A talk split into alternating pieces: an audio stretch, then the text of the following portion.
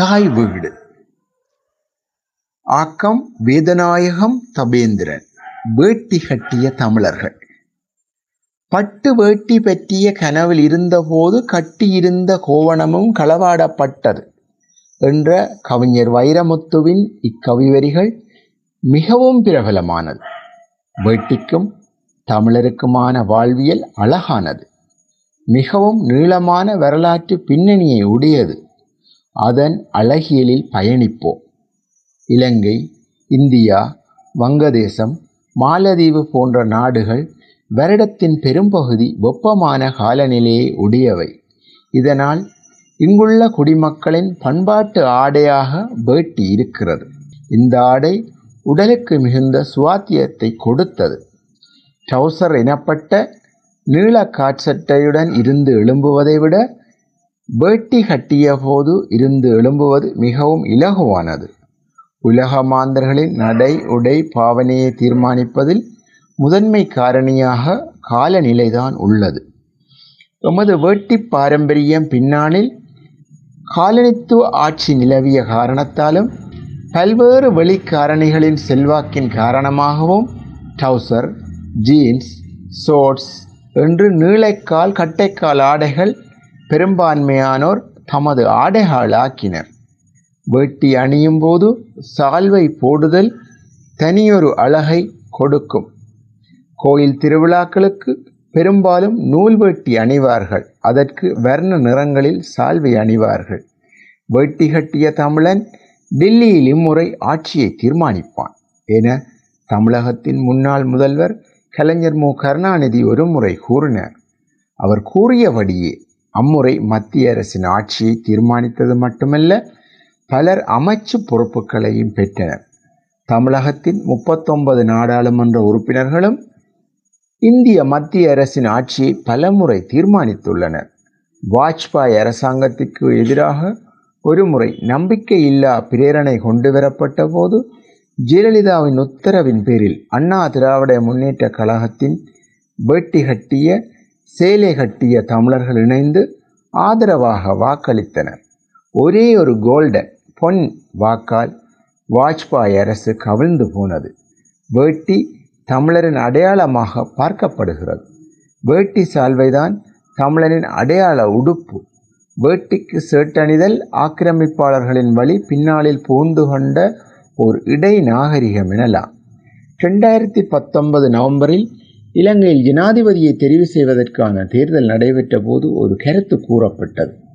வேட்டி கட்டி ஒருவரைத்தான் இலங்கையில் ஜனாதிபதியாக வாக்காளர்கள் தேர்ந்தெடுப்பது வழக்கம். அதனால் சஜித் பிரேமதாசா தான் வெல்வார். ஆகவே கோட்டபாய ராஜபக்ச தோற்பார் என்றார்கள். ஆனால் வாக்காளர்களில் பெரும்பகுதியினர் கோட்டபாய ராஜபக்சவை தெரிவு செய்து மூட நம்பிக்கை என அதனை நிரூபித்தார்கள். இலங்கையில் முதன் முதலாக கோட் ஷூட் அணிந்த ஒருவர் ஜனாதிபதியானார் மஹிந்த ராஜபக்சவும் அவரது ஏனைய சகோதரர்களும் வேட்டி அணிந்து குரக்கன் சால்வை அணிந்து புதியதொரு அரசியல் அடையாளத்தை பேணி வருகின்றனர். ஆனால் தமிழகத்திலும் இலங்கையிலும் வேட்டிக்கும் அரசியலுக்கும் இடையே ஆழமான ஒரு பரம்பரை உறவு உள்ளது. தமிழகத்தின் அரசியல்வாதிகள் நூற்றுக்கு நூறு வீதம் வேட்டி அணிந்திருப்பார்கள். வேட்டிகளின் கரைகளில் கட்சி கொடியின் நிறம் கட்டாயமாக இடம் பெற்றிருக்கும் அங்கு எந்த பெரிய பட்டம் பதவி பெற்றிருந்தாலும் கூட அரசியலுக்கு வந்தால் வேட்டியைத்தான் அணிவார்கள். மற்றும் முக்கிய புள்ளிகளும் பண்பாட்டு ஆர்வலர்களும் வேட்டியை பயன்படுத்தி வருகின்றனர். தமிழகத்தில் தூய வெள்ளை வேட்டி அணிதல் முன்னாளில் வழக்கமாயிருந்தது. முகம்மதியர்களின் வருகையின் பின்னரே வர்ணக்கரைகள் உள்ள வேட்டி அணிதல் வழக்கத்திற்கு வந்தது. இலங்கையில் தமிழ் அரசியல்வாதிகளில் மிக பெரும்பான்மையானோர் வேட்டிதான் அணிவார்கள். சிலர் பாராளுமன்றத்துக்கு செல்லும்போது வேட்டி கோட் ஷூட் என மாறி மாறி அணிவார்கள். ஆனால் பாராளுமன்றத்திற்கு முதன் முதலாக செல்லும்போது வேட்டி அணிந்து தம் அடையாளத்தை காண்பிக்கின்றனர். சிங்கள அரசியல்வாதிகளில் பெரும்பாலானோர் வெள்ளைச்சாரம் போன்றதொரு வேட்டியைத்தான் அணிவார்கள். அவர்களது வேட்டிகளில் கட்சிய நிறத்தை கூறும் கரைகள் இருக்காது. தமிழர்கள் பெரும்பாலும் எட்டு முழம் வேட்டியைத்தான் மடித்து கட்டுவார்கள். ஆனால் சிங்கள அரசியல்வாதிகளோ நாலு முழம் போன்ற வேட்டியை அல்லது வெள்ளை நிறை சாரத்தை தான் கட்டுவார்கள். உபாத்தியாயர் வாத்தியார் எனச் சொல்லப்பட்ட ஆசிரியர் தலைமுறையினர் காலம் ஒன்று இருந்தது. அப்போதைய உபாத்தியாயர்கள் வெள்ளை வேட்டி நெசனலுடன் தான் பாடசாலைக்கு சமூகம் அளிப்பார்கள் அந்த ஆடை அவர்கள் மீதான ஒரு மரியாதையை மாணவர்களுக்கு இயல்பாகவே ஏற்படுத்தியது. பாடசாலைகளில் ஒரு காலத்தில் அனைத்து மாணவர்களும் வேட்டி அணிந்திருந்தார்கள். பிறகொரு காலத்தில் சிவதீட்சி நவராத்திரி போன்ற நாள்களில் மட்டும் வேட்டி அணியும் பழக்கம் வந்தது.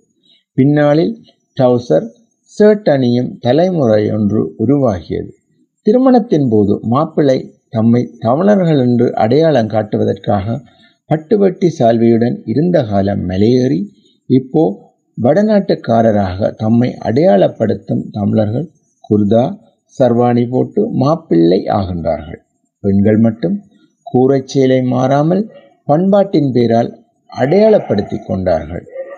பணவசதி மலையளவு கூடிய இன்றைய நாட்களில் மங்கள நிகழ்வுகளில் குடும்ப உறவுகளுக்கு ஒரே மாதிரி வேட்டி ஷர்ட் சாரி எடுப்பதும் புதியதொரு ஸ்டைலாக உள்ளது.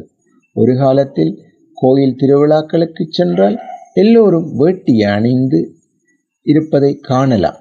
ஆனால் தற்காலத்தில் ட்ரௌசர் ஜம்பருடன் ஆண்கள் சிலர் கோயிலுக்கு வருவதை சாதாரணமாக காண முடிகிறது.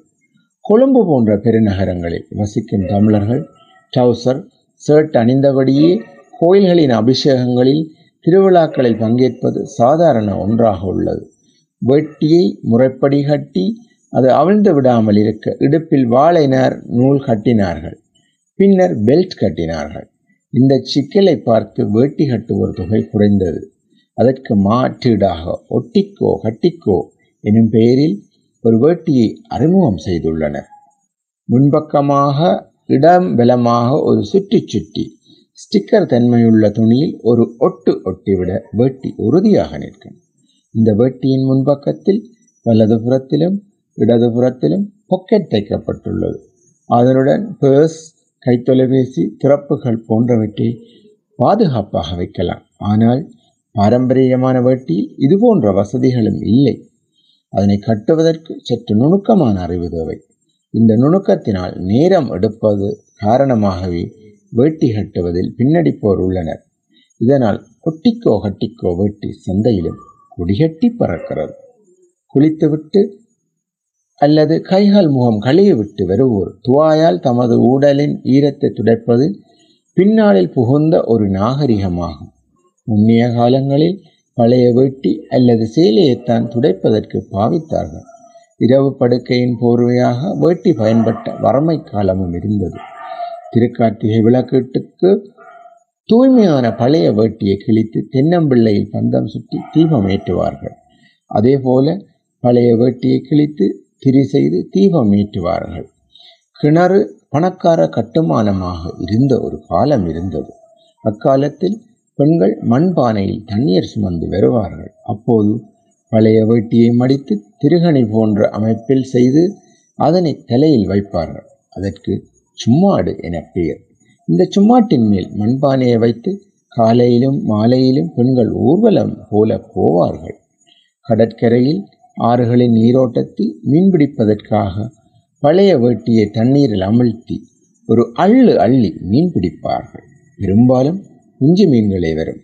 தண்ணீர் வெட்டிய இடங்களில் கிடங்கு வெட்டுதலை கண்டி கட்டுதல் என்பார்கள். இக்கண்டியில் பழைய வெட்டியால் தண்ணீரை அள்ளி மீன் பிடிப்பார்கள். ஆற்றில் மீன் பிடித்தல் என்பதை எமது பிரதேசத்தில் காண்பது அரிது.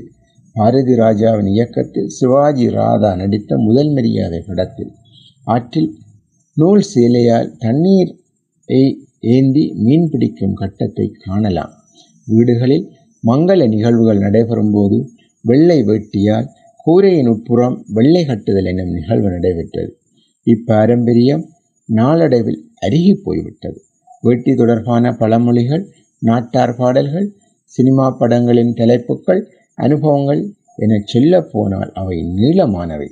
வேட்டி எனும் ஆடை தமிழினத்தின் பண்பாட்டை கூறும். நிரந்தர ஆடை என்பதை வரலாறு மறக்காது.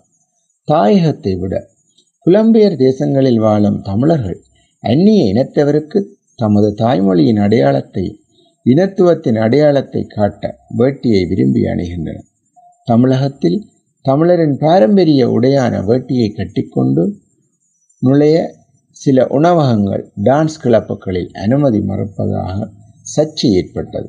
அதன் பிறகு தமிழக அரசு வேட்டிகட்டை வரக்கூடாது என தடை விதிக்கும் கிளப்புகளின் உரிமை ரத்து செய்யப்படும் என்று சட்டம் இயற்றியது. யுனெஸ்கோ நிறுவனம் ரெண்டாயிரத்தி பதினைஞ்சாம் ஆண்டு முதல் ஜனவரி ஆறாம் நாளை வேட்டி நாள் என்று அறிவித்துள்ளது.